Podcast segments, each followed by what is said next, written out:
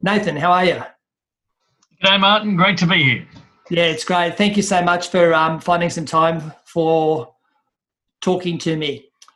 I'd like to start off um, talking to you a little bit about your um, personal life, family, and work that you're prepared to share, and what you sort of bring to um, Hornsby um, Shire Council through these life and work experiences. Sure, sure. Um, well, I was um, born in Hornsby Hospital, grew up in Berowra Heights, which is where I'm living now, not in the same place, but uh, played on my local, my sport locally, Hornsby Rugby Club, our rugby league club, our cricket club, that sort of thing. Um, when I was about um, 24, I went travelling and um, eventually found myself in South America, uh, sort of living and working in Sao Paulo, Brazil. And there I met my, my better half, uh, Gisele, and a, a, few years later we had our first daughter, Isabella, born. Um, and then before Isabella turned two, I brought my family with me back to Australia and we settled back into the area that I grew up in. Um, and that was after nine years of living in Brazil. So that was that was uh, interesting, a lot of fun, and and really interesting, Martin, to to live in a place which is very different from home and just see how they do things differently there, different challenges. Um, you know, obviously pollution and crime, and um, having the population of Australia and the size of Sydney, and um, and how they they work with that space, uh, particularly recreation, which you know, obviously soccer's very big over there, so they had to fit in their, their recreational space. So that was that was really interesting. Um, and then, as I say, we, we uh, brought back in the local area and bought our first house um, in Berowra Heights. Um, and uh, our second daughter, Eloisa, came along, who's um, who's now 11. Um, but when I returned to Australia, I rejoined my sports clubs, including the Berowra Cricket Club, and I was um, quickly elected president of that club and uh, ran it for, for four years, growing it through through membership and sponsorship and um, a number of other activities and, and updating facilities in the in the local area for the club, um, new net facilities and um, working with the schools and putting facilities in there and having the schools have them open after hours um, because we're a very big club but we had very few facilities. I end up being the um, the cricket captain of, of one uh, Matt Keane, um, who always encouraged me to to run for for council. And I said, look, I don't need to do that. I've got a job and, and I'm not really interested in that. Um, and then I was involved with running the um, the local association. And I should mention when I was in Brazil, I was running cricket in Brazil. And I, I used to attend ICC meetings representing Brazil. Um, and Brazil was very much involved with expats in cricket. Um, but the, the, time I was there, we, we were taking cricket out to the schools. We got a lot of Brazilians involved. So um, I really had a, an administration background, if you like, within the sport, which I brought to my club and then to the association, and um, was soon elected president of the association and, and went on to, to build the association to record playing numbers. Anyway, while I was uh, at the association, Hornsby Council were going on a bit of a cost cutting measure and they uh, proposed to, to downgrade a couple of cricket facilities um, for which I rallied the cricket community together and um, and uh, put up a proposal that would have saved them the money um, and it would have at least saved one of the two facilities they're looking to downgrade. Um, it, it, got the matter postponed, but what really threw me with that decision process, Martin, was that uh, when it came back to council, none of the, the councils really spoke to the local cricketers about the impact of this facility being downgraded, and it was just pushed through. It was just a, um, you know, a, something that went through. So, so that then got me interested in in uh, council and the process there. And then, of course, Matt, when Matt Keane asked again, you know, you got to run for council, I, I, put my hand up, and and that's how I ended up on council, Martin. That is an amazing story. Tell me a couple of things there. Um, what position did you play in rugby league and rugby union? I was a bit of a, a versatile position uh, or player in uh, in rugby league and, and played every position, um, backs and forwards. But my preferred position was was hooker or lock. I like getting my hands on the ball. Yep. Um, and rugby union, I was also hooker and flanker, a little bit of halfback. Um, right. So I wasn't very big, I wasn't very fast, but I was used to plug holes in different locations. You know, I could I could tackle a bit and, and pass a bit. So you're in where the action is, which you are now in the local community as well. Yes, I couldn't uh, I couldn't see myself out in the wing or in the centres. You know, not getting the jersey dirty. Um, I very much enjoyed the forwards and, and getting amongst it. And and look, you let just you just let drop the ICC in Brazil. What was what, what was that involving? Yeah, that was interesting. That was uh, a meeting in Miami, um, which uh, obviously the ICC were hosting the meeting, and I sat next to the president of the uh, the West Indies board. He was representing the islands of West Indies, and um, the president of the Americas was there, and, and we were talking about developing cricket in the region. It was a, a three day um, conference, and it was fascinating. You know, just to see how they were doing things differently. I actually got up and did a presentation and uh, about fundraising because I, I secured Brazil cricket's first ever corporate sponsorship through Land Rover, and, and I went through that process and presented to all these countries about that. So there was only one top tier country being um, the West Indies in that group, but obviously the, the you know it was developing right across uh, South America and the Americas. Wow. So there's a few sliding door moments there, Nathan, and one of them seems to be also having a young Matt Keane, I assume, playing cricket with you. Um, what year was it that you started to think about your Beyond Council, and then all of a sudden that happened with the more recent stuff? Well, I think it was the 2011 year when council proposing all these um, cost-cutting measures. The, you know, the GFC was was in in place, and they they went right through the organisation. And um, you know, cricket wasn't the only one they were focusing on, of course. But uh, I just felt that particular decision was um, you know, there was very little consultation and, and um, you know, putting together the cricket community to come up with a strategy that would have given council what they wanted, but would have at least kept one of the two facilities and, and not being listened to with that proposal was very frustrating. And, you know, I've always tried as a councillor, um, you know, even if I, I really don't agree with something, but I'll always hear the other side and, and listen out. And that in time, you know, at times has swung me around on decisions or helped me make a better decision. So, you know, listening is, is a very important part of my armory, if you like, as a councillor. Well, let's let's go down the council path. You're on the council in 2012, I assume, is it? Yeah, September 2012 was the election. I was elected, so we've come up now to eight years. Wow! Wow! Um, Congratulations for your service to the community too, Nathan. Thanks, Martin. Yes. Uh, um, all right. Well, it's this. What's it like on the second week of the month when the council meeting papers come out 10 days beforehand and you've got a meeting in a few days' time, which is the middle of the month now. What's your yeah. life and work like at this time of the month? It, it can be um, it can be really daunting. That's obviously the agenda, which I know your listeners can't see. It's quite skinny. Um, and this meeting, these are the attachments we've got to go through, which you can see three very fat. Th- three um, of them this week three. There's a lot of reports there, which, to be fair, um, we've seen those reports and gone through them in workshops. But you know, it's still good to refresh yourself. So there's a lot of reading. You've got to take that in. You really got to make notes if there's anything there that you know you, you, want to ask a question of the staff of, or you want to um, potentially look at an amendment to an item. Um, so yeah, you, you, you, really need to get in there. And I, I usually find time on the weekend to, to sit up the back of my property in the sun and on a banana chair with a with a cup of coffee or, or sometimes in the afternoon a beer and go through it all um, and uh, come back with questions to to staff you know the monday tuesday and the wednesday before the council meeting on the wednesday evening. Um, and then obviously uh, talking with my um, colleagues um, you know there's, there's nine of them including the mayor that um, you know if there's something there which is important to you to to talk to them to get their feedback to see where they're at on different issues. So um, it's really organising your time, um, prioritising what you've got to do. Obviously, you've got work you know, most of the time during that period, so you know there's uh, there's some early mornings and late evenings amongst that stuff.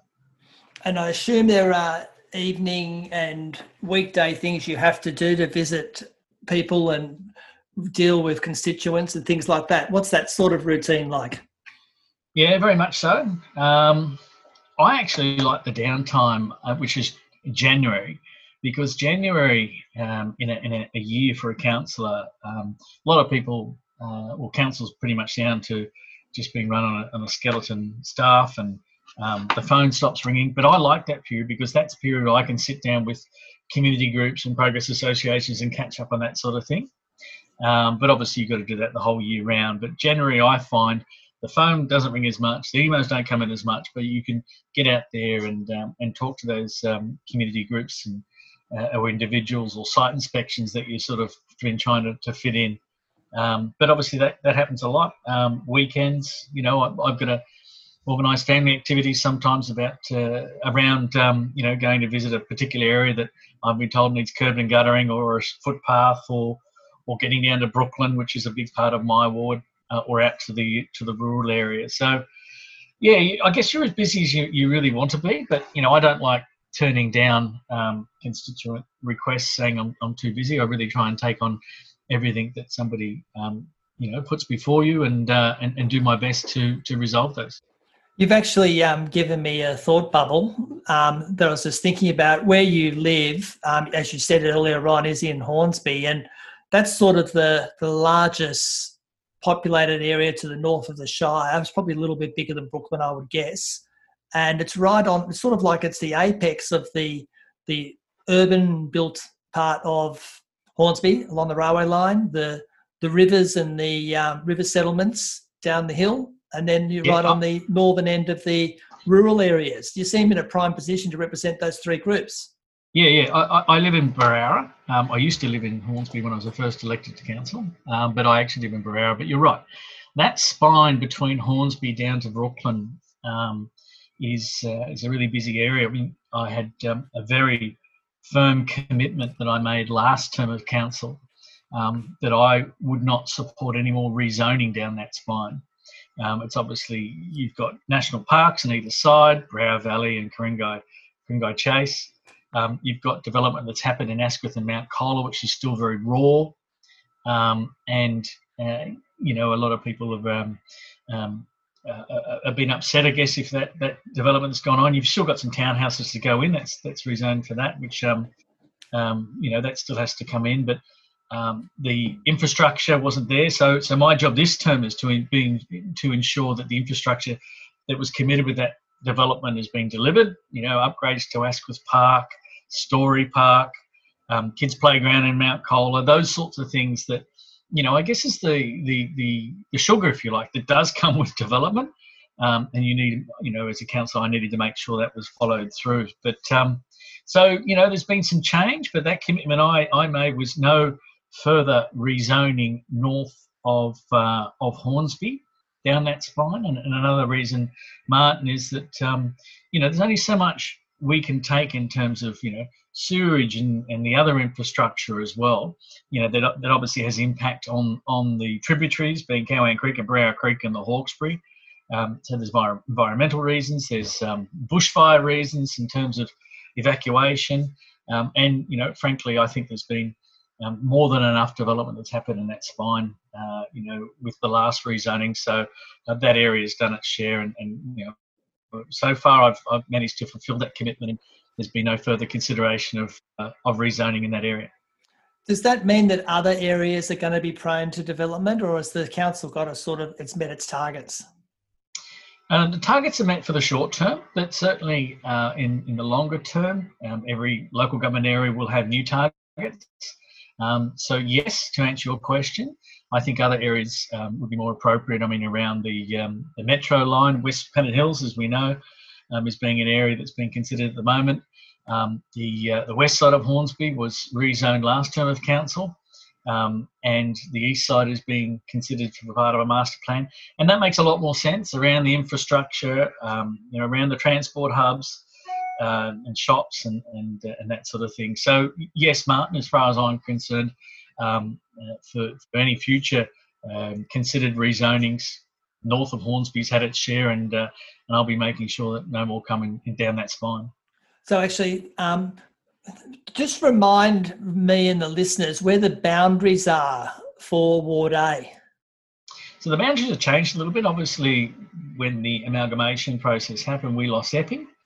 And what they had to do then is um, balance out the wards to go down to about 33,000 voters each.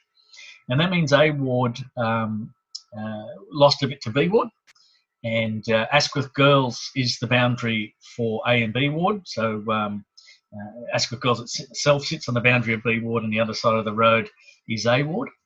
Uh, and then on the other side of the railway tracks, uh, A Ward goes right into to Manor Road, um, Hornsby Heights, um, you know, part of Hornsby there. That that's A Ward. But by the time you know you get to the chambers and that sort of thing, that becomes B Ward. Uh, so right, A Ward, A Ward is a very big area, but it's a bushland shire, and A Ward's got most of the bushland. Um, so that goes all the way out to Wiseman's Ferry, Gentleman's Halt, Glenorie, Dural, um, down to Brooklyn, Dangar Island. I can't forget there, of course. Um, you know, um, places like Milson's Passage. So it's a it's a very large ward. You know, I could drive from from uh, um, two hours within my ward and uh, not reach the end of it. And there'd be very few local government areas where you're driving from one side of that local that council area to the other side of the council area um, in two hours. You know, uh, in other words, my ward is a lot larger than a lot of the most of the New South Wales councils. Well, you're right because I've, I've ridden to Wiseman's Ferry, and that's a long way out. If you just you happen to get it, you, you started to go there from the western side of Hornsby at Cherrybrook. It goes for it's 50 yep. k's or something like that. It is a long way out, but it's very important that you know that, that they are out there, but we don't forget them. And yeah. um, I make a point a couple of years, uh, a couple of times a year to go out there and um, um, you know uh, have a look at some of the issues out at that particular area. And we're really fortunate in A to have um, uh, Councillor Waddell on the other side of the gorge at, um, at Galston. And you know he'll take care of you know the what I would call the barking dog issues, the little issues, if you like, across that side of the gorge, and, and I'll do the same uh, on this side, and works really really well. So, you know, I'm not trying to work out some small issues um, out in Arcadia or Galston or, or Dural um, you know, larger issues obviously you look after, but um, you know we can we can look after each other. So let's so thanks for that. Let's try and unpack some of the issues. You mentioned before a number of community groups that you're involved with, and I know you've got a particular interest in the history of Berowra, if not the wider Shire area. Tell us a little bit about that side of your interest. Um, yeah, well, as I said before, I got into council. I was involved in a number of number of groups, mainly um, sporting groups. And since being on council, um, I joined a number of groups as well. I was part of the um, the group that was responsible for establishing the Hornsby Ku-ring-gai Women's Shelter, and I was on that board for uh, for four years, including the first couple of years as um, the uh, chairman of the fundraising committee, which was really really important because we have to raise a very large percent of the funds keep the door doors open of the women's shelter. Um, you mentioned history. I've written history of uh, of my own suburb in Berowra, uh, but I'm also vice president of Hornsby Historical Society. Um, I've been on the committee for the Ku-ring-gai Netball Association. That's based in uh, the LGA of of Ku-ring-gai, but there are Hornsby clubs that play in that area. Um, but I obviously um, help them with different things.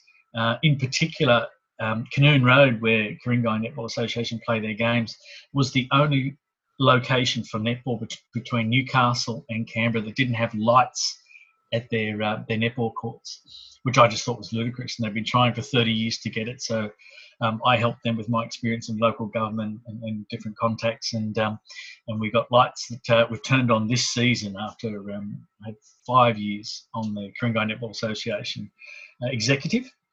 Um, I mentioned my uh, cricket uh, executive um, position.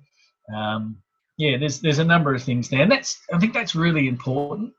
Um, that you know you have those positions and in the community, um, and you you you, you know you, you and I try not to spend more than four or five years with one one association or one sporting group because you know I try and obviously leave it better than when I came in, and, and obviously have a succession plan and um, and then I'll move on to something else, usually something completely different, which um, you know I'm learning as well, and I'm I'm uh, obviously um, um, you know sharpening my skills, which a lot of those skills are very useful in local government for being a councillor as well. So um, yeah, there's there's lots of different uh, community groups that, that I've been a part of and, and really proud to have represented.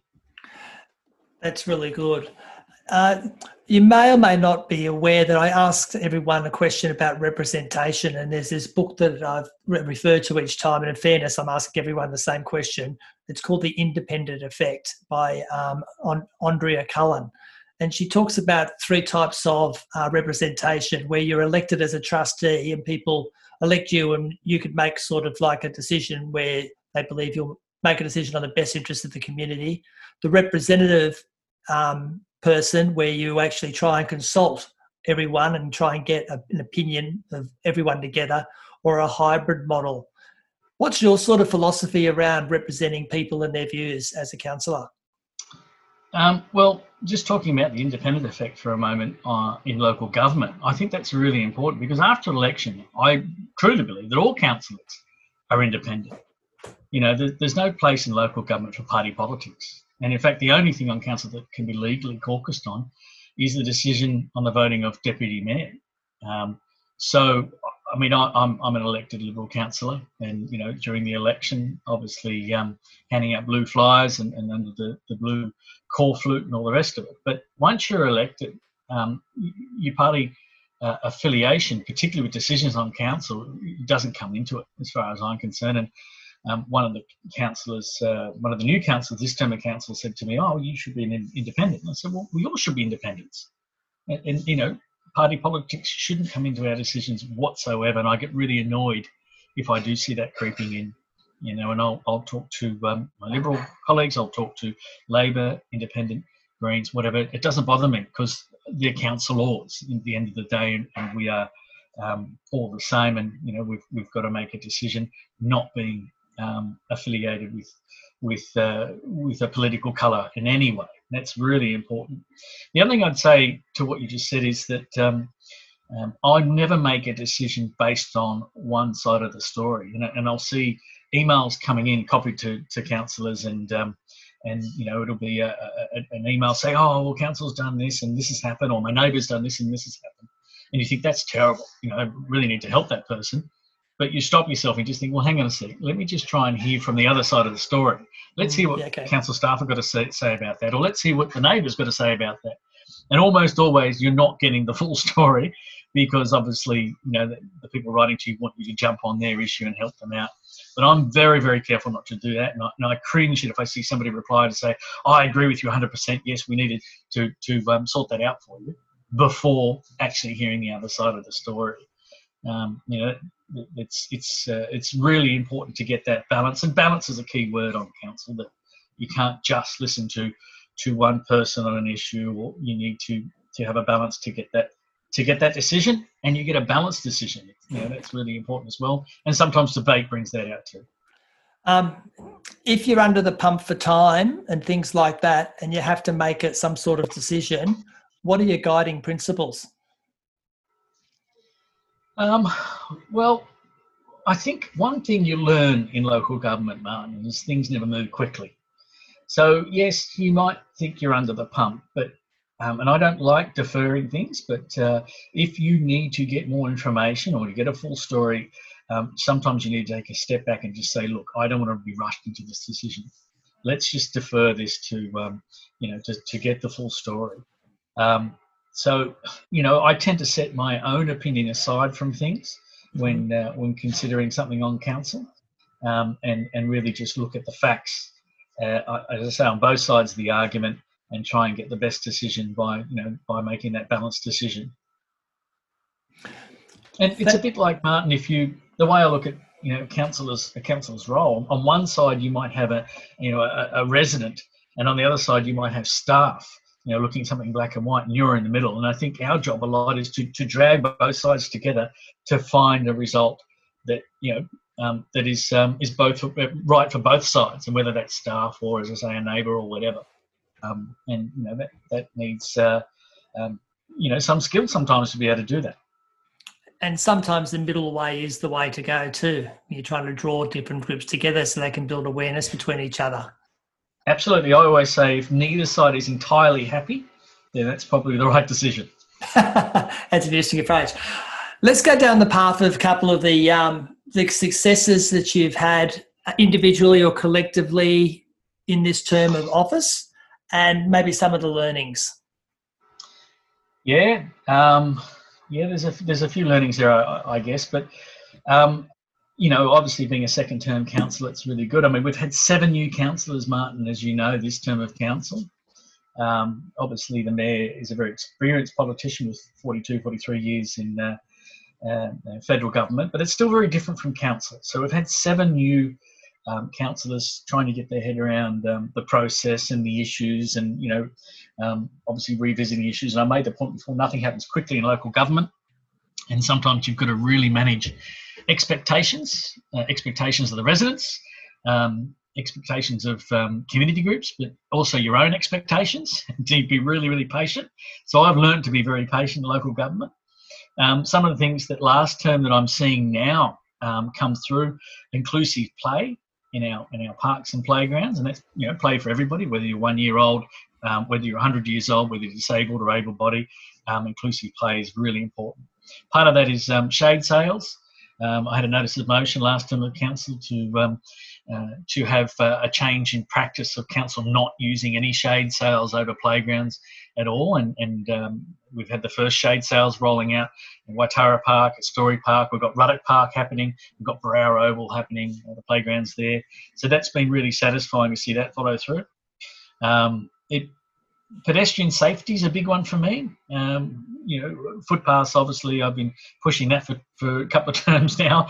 Um, I remember I put up a motion to increase the budget and it got voted down 9 1 last term of council, whereas uh, this term of council it was supported 100% and uh, unanimously. And that's brought the budget from 266000 a year to a million dollars a year. Um, you know, looking at a backlog of $11 million. So instead of having 40 years ticketing last one, you know, we've got about 10 years. Now that's been really good because we made to get a lot to a lot of missing links, and and I was talking about um, pedestrian safety around schools. So we're focusing on things around schools, links to um, walking trails, links to shopping centres, links to public transport. Um, really, really important. It's great to see them coming out um, and being delivered and and um, you know satisfying. Having people that have written to me for a long time finally get you know what they've been asking for. Um, working closely with community groups and having them work cooperatively with council and getting you know results for those community groups, whether it be the Hornsby Primrose Women's Shelter, Hornsby Connect, um, big supporter of that, um, Triple H Radio, um, Hornsby Historical Society, and, and, you know many local sports clubs in our area. Um, abandoned shopping trolleys has been a favourite for a lot of your colleagues to talk about and watch the progress of that, and um, and that was um, um, a lot of fun and, and very frustrating. And I mentioned some things never happen quickly. That took about 30 years to get a result and about five years of me pushing it. Now we've got the wheel locking system on uh, on Westfield and Hornsby and the coin system at Asquith, and it, it stopped the abandoned shopping trolleys that were once between five and 800 in a one kilometre radius around Westfield. Um, what else? Uh, I think uh, I talked about no more rezoning further north of Hornsby. It's really good to follow that through. Um, preserve and protect the Hawkesbury River. That's really important to me, particularly my role as chairman of the um, the Low Estuary uh, Hawkesbury River Committee, uh, which is now morphed into something bigger. Um, uh, look, a little one like getting a kids' playground on the um, the eastern side of uh, Mount Colah, where I had residents writing to me about, you know, we don't have a playground, we've got kids here, and and you know going out there and, and seeing that they're right, but having no light at the end of the tunnel in terms of being on council's radar to deliver a, a kids playground. And again, I got voted down, and it was Mick Gallagher and I last term of council, eight two, and uh, and this time it was unanimously supported. And and that's one of the things that if we're disagreeing amongst ourselves in A ward, at least we can move forwards on the things that we do agree on. This is the A ward councils, and that was one of them. So it was really satisfying, even though it was a a little toddler's playground, you know, to see that finally drop out the other end was terrific. Um, improved facilities around existing and new dog parks. Um, that's something that I'm, I'm, still following through and getting more money for the budget for. Um, tourism in the Hornsby Shire. Uh, you know, talking about the Hawkesbury River, where we've seen um, a couple of diseases wipe out the oyster farmers. We've seen the, the licenses for fishermen down there chopped in half. Uh, look, I know, I think, you know, that's for good reason. But the local employment has been hammered down there.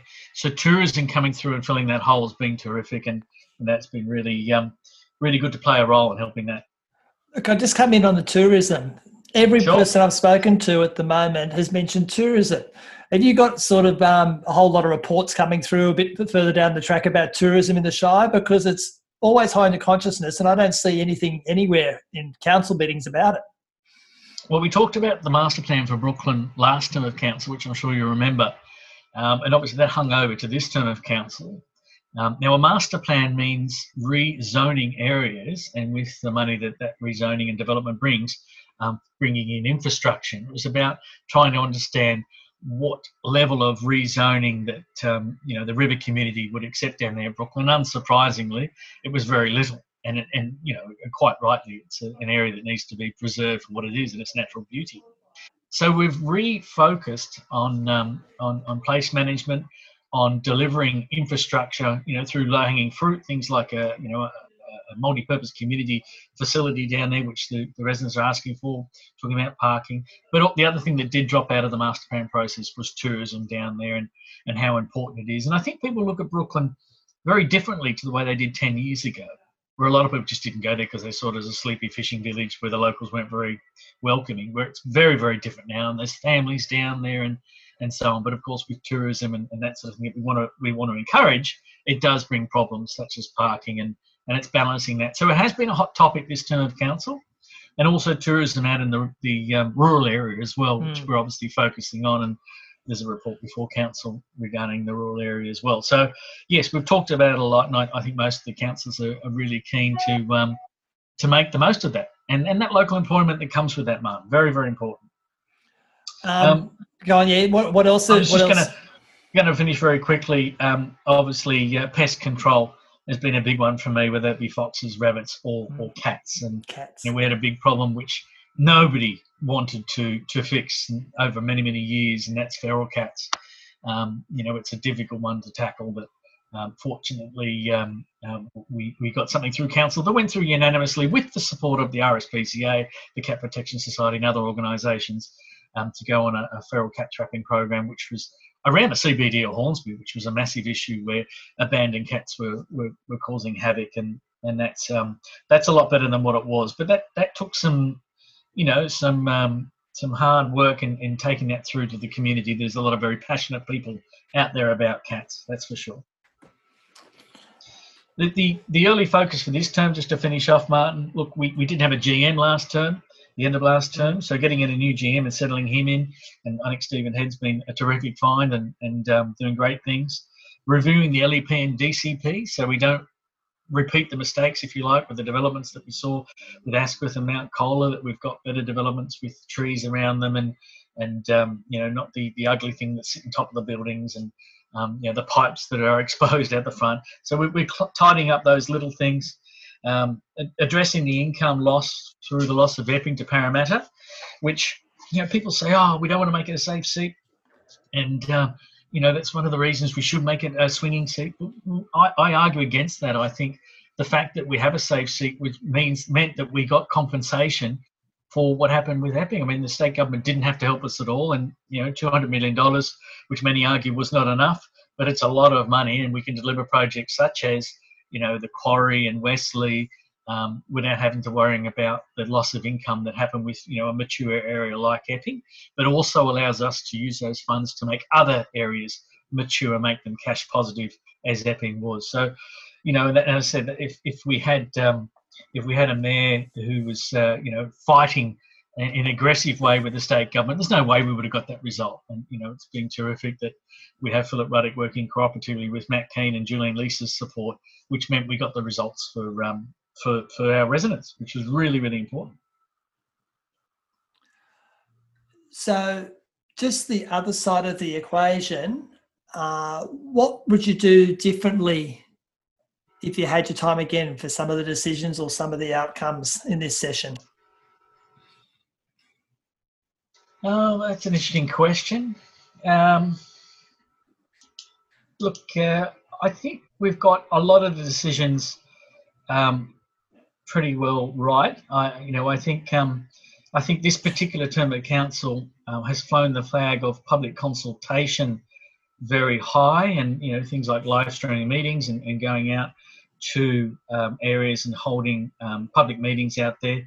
But we need to be careful this term of council that it's not just public consultation when we want it we need to continue with that public consultation and whether it's something like um, you know changing the vegetation maps that we, we talk to the residents that are going to be affected about that so we understand um, the impact or that you know those residents will feel and how they feel about that and and you know enter that into our decision process so you know need, we need to make sure as council that that public consultation um, flag is not just flown when we want it that we do fly it all the time and we're open and transparent and we're bringing the community with us on decisions.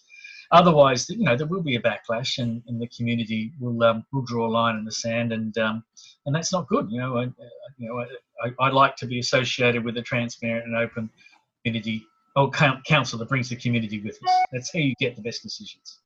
All right. Thank you for um, that that an appraisal of the the community consultation side of things. Moving forward, we're less than a year from the next election. Quite literally, last week I think was the the year. Um, what are your plans and the council's plans for the next 12 months that are a priority, you think? Yeah, look, we've, got a bit of a, you know, in inverted commas, bonus 12 months because of uh, because of COVID, and um, um, that's upset the apple cart a little bit in terms of, you know, you, you, you're elected for what you think is a three-year term. Um, you, you you base what you want to try and achieve on that time frame, and I'm a very big one for, for pumping in the, the early uh, part of a term. You know what's important to drop out this part, this uh, the end of the term, and thinking that's a three-year period. So my timing was all around that. Um, now we're into a fourth year, in, in fact, you know, you had um, lots of councils looking forward to the um, election in September of this year. Right now, when we're talking, we should be having an election. Um, some um, political parties even have pre-selection. Uh, in fact, now you're going to have pre-selected candidates for 18 months, and um, you know you get into that when you've got pre-selection happening and so on. You get in that campaign mode. And when you're in that campaign mode, which you can't avoid for the last sort of two or three months of a of a term, um, you know, I, I sometimes think that the best decisions aren't made. You're making decisions because you're thinking about an election. But again, the election now has been postponed by 12 months. So it's upset the, the flow of a lot of that. Um, and uh, at the same time, we've got a lot of um, um, planning um, planning uh, strategies happening. So we'll, you know, instead of those being pushed into next term, we'll, we'll get to see those um, live out their life a little bit, and it's good to be able to follow those through as as uh, as the existing council. Um, so you know, at, at, the same time of getting an extra 12 months, which, you know, hopefully is not 12 months of campaigning, um, you know, there are things that we do get to see followed through. I, I haven't made a decision whether I'm going to run next term of council. A lot can happen in 12 months, Martin, as you know.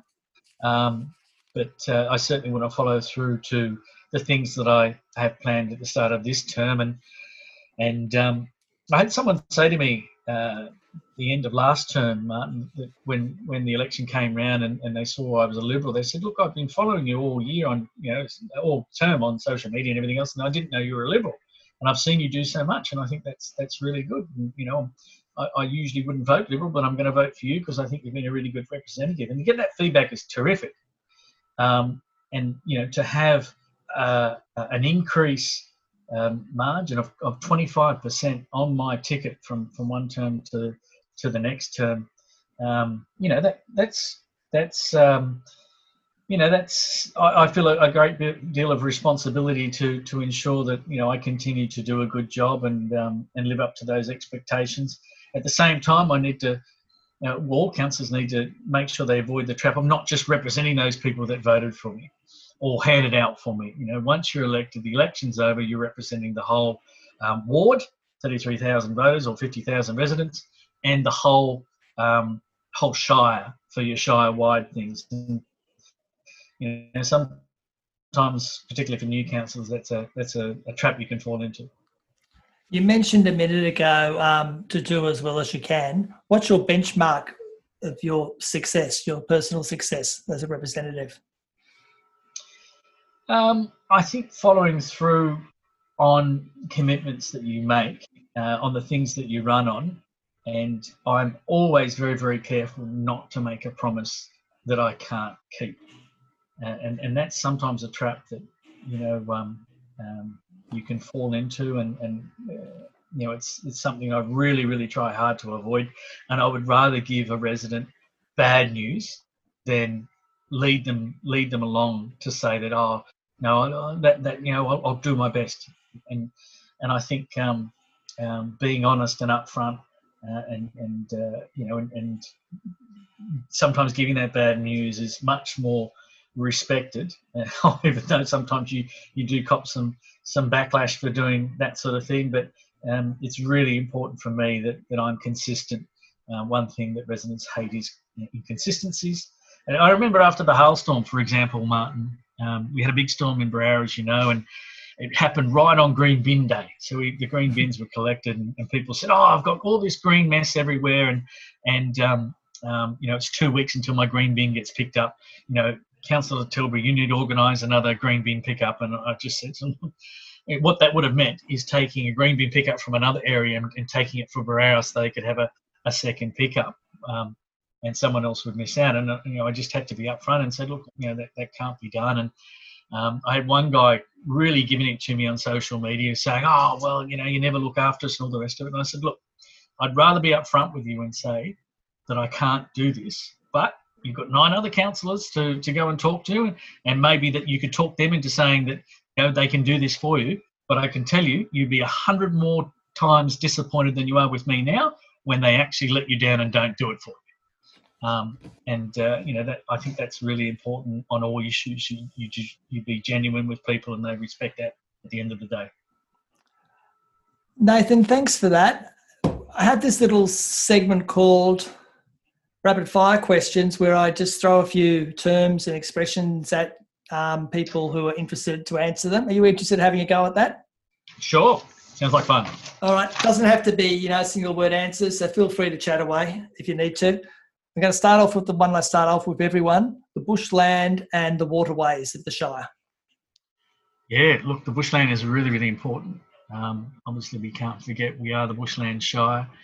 And I think um, the greater majority of our residents, and I'm talking, you know, high 90s as a percentage, choose to live in the Hornsby Shire, either um, intentionally or inadvertently, because of the beauty that the bushland has in our Shire. And it's so important that um, um, we not only protect that, but we enhance that. And, uh, and we celebrate it as well, you know, and, and uh, one of the other things that I'm trying to get through at the moment is um, upgrades to walking tracks and uh, and links and so on. So um, that's really important. Um, the waterways, obviously, as I mentioned before, you've got Berowra Creek, you've got Cowan Creek, and you've got the Hawkesbury River, which is you know slap bang of um, my ward or where I am as well. Um, and and they're fantastic playgrounds. Um, that we've got residents that a lot of our residents live in units, and you know it's really important they have access um, to the Hawkesbury and, and Cowan and Berowra Creek um, and the national parks and around that, and that we keep that healthy as well. Um, it's always been very good for, for fishing. We need to make sure that it's not overfished with too much commercial fishing. Um, we need to make sure that it's uh, it's not uh, over polluted with too much development, um, you know, and, and, causing stress on the on the uh, infrastructure such as sewage facilities, um, and that we continue to improve the water quality in the Hawkesbury River, and that that's been a big commitment of mine for the for both terms of the council I've been on. Okay, the next one, COVID nineteen. Yeah, COVID nineteen. That's uh, all caught us by surprise. But look, I'm a I'm a, a glass half full person, and um, you know, whilst it was very difficult and stressful, and, and I took uh, eight weeks off work. Um, fortunately, I had the holidays to take them and stayed at home with the kids uh, and helped them with school. My wife was working from home, and um, she works for Woolworths in, office and, and uh, had a really important job to make sure they had stock on the shelves. Um, but at the same time, that glass half full part, if you like, I think there will be a lot of silver linings that come out of this. And um, council staff, we had some of those working from home, lots of them working from home, and and it was shown for them to be you know more productive when doing that. It, um, that was something that you know, COVID nineteen wasn't around, I'm certain that we wouldn't have tried having staff working from home, and that means less cars on the road, um, you know, less pollution, um, more productivity, as I mentioned, uh, more family time for our staff. So I think there are going to be lots of silver linings that come out of that, and sometimes. I don't know if you're in a bit of a rut of life, it needs something like a COVID nineteen to come along to shake you, and and um, you know make make you look at ways that you can do things better. So I think that's that's the real positive to, that will come out in the long run. Okay, arts and crafts in the Shire. Um, yes, uh, my, my eldest daughter who's doing HSC this year is, is the big artist um, in our house, and um, uh, and you know we're, we're, a little bit sad in the Hornsby Shire for for that sort of facility, um, and you know we've talked about the water fountain in Hornsby as well, which is our our most um, important piece of um, outdoor artwork uh, that we have in the Shire, and it's been broken for a decade and over a decade. Um, you know, and, and the pushback that you get against when you, you're trying to get that repaired is incredible. Um, so, you know, I, I think that um, I don't think the art community is represented really well in the Shire, and it would be good to see, you know, those people involved in the art world in Hornsby Shire, you know, come together um, to talk about the sorts of facilities they would like to see. Um, you know, as I say, talking about fixing um, the the most important outdoor piece of artwork that we've got at the fountain, I mean, things like that. So, look, I, am um, a big supporter of the arts, but it'd be great to to you know get some real leaders in that community to to come through and um, and improve the facilities we have in the Shire. Okay, uh, under the umbrella of sporting ovals and recreational areas in the Shire. Yeah, um, that's obviously really important to me. That's that's my grassroots, and um, uh, I'm a big uh, fan of really helping those sports that want to help themselves. And I mentioned the Ku-ring-gai Netball Association before. I mentioned the Berowra Cricket Club and the Hornsby Ku-ring-gai Cricket Association, and, and um, very much those organisations are not organisations that they hand out to council saying you need to do this for us. It was very much um, they were willing to do it themselves, um, but it just needed council sometimes just to get out of the way. Um, so it, is such an important part of Shire, particularly for our youth, um, team sports. You know, and kids I think learn so much from team sports. Um, they, it's really important that we've got individual sports as well available. Such, you know, a big supporter of the Berowra Swimming Club, um, and uh, you know that we uh, provide um, really good facilities that we're proud of uh, as a shire, and um, and you know that we have other local government areas looking over our boundary and wishing they had our facilities. Um, and, and look, they do. We, we do a really, really good job, and we're in a fortunate position that we have some greenfield areas such as Westleigh, um, such as the toll gates down at Berowra, such as the quarry that we can we can uh, continue to develop develop top class sporting facilities for our community. Okay, um, under the umbrella, parking, traffic, and transport in the Shire. Yeah, just going back to COVID, as I say, that's one of the silver linings that um, you know we're all waiting for NorthConnex to open, but it, the foot's off the throat there because Pennant Hills Road, which I take a couple of times a day, is nowhere near as bad as it was 12 months ago because there are simply less cars on the road. And I think um, I think post COVID, I think you know there will be more people working from home, um, and in turn there will be there'll be less cars uh, moving around and, and less parking. Um, I'm not an advocate of if you've got a parking problem, you just need to build more parking at all. I don't think that that solves the problem. I think you need uh, alternatives. You know, sure, more parking might um, be part of the solution, but also helping people um, getting around or using alternative methods to get around, whether that be public transport, whether that be um, uh, walking. Uh, I mentioned before footpath links to tra- public transport. You know, there was a couple of um, really obstacles for Berowra residents walking to Berowra station mm. um, that council solved the last couple of years, and, and I know now that that is means more people are walking to the station. It means less people are parking um, around that area, and it's a much um, it's a much um, a better thing around the the Hornsby train uh, Berowra train station um, because of that. Simply because we improve pedestrian facilities. So, you know, it's about looking alternative methods rather than um, you know just trying to fix the problem by throwing more parking at it. The Indigenous community in the Shire. Yeah, really important. I mean, obviously, the Indigenous community in the Shire lived here for 40,000, more than 40,000 years before um, European settlement and, um, and, and lived quite happily and developed, um, you know, ways um, to live in the area through um, you know, collecting food and, and hunting and um, medicinal um, things from the native plants. You know, that they were far more advanced than we can even begin to imagine. Um, at the Shire, and particularly talking about that spine from Hornsby down to Brooklyn, uh, I think there are more Aboriginal sites than anywhere else in, in the world, in Australia, obviously. But um, uh, you know, we're really lucky here. and We need to make sure that we don't take that for granted and I would like to see us celebrate more that Aboriginal heritage, um, rather than um, rather than uh, you know just have it have it sitting there and and uh, and hidden. So um, you know, I really hope that we can in the near future reach a point where, where we are really celebrating our Aboriginal heritage a lot more because it's really important and we can learn so much from it. Housing umbrella, medium density housing. Yeah, medium density housing is a really important part of the um, the housing right across the Shire.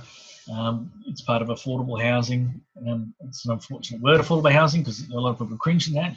Something like key worker housing is probably a better name. We're talking about housing for people that aren't on the top incomes, but are really important to our community, whether they be firemen, nurses, policemen, that sort of thing, the sort of people you want living next to you. And um, uh, so, medium density housing is is really important in appropriate areas. Um, uh, townhouses, as I mentioned to you before, there's still some of that to be delivered, and that's certainly in demand for people that want to downsize, um, people that, that um, um you know get divorced and still want to live in the area, um, and people to getting getting into the market. So, really, really crucial part of the overall mix of housing in the Shire. Okay, I'll give you some light at the end of the tunnel. Two more questions to go. Sure. First one is community organisations. Yeah, we're really lucky in the Hornsby Shire. Um, we we have more volunteers in the Hornsby local government area than any other local government area.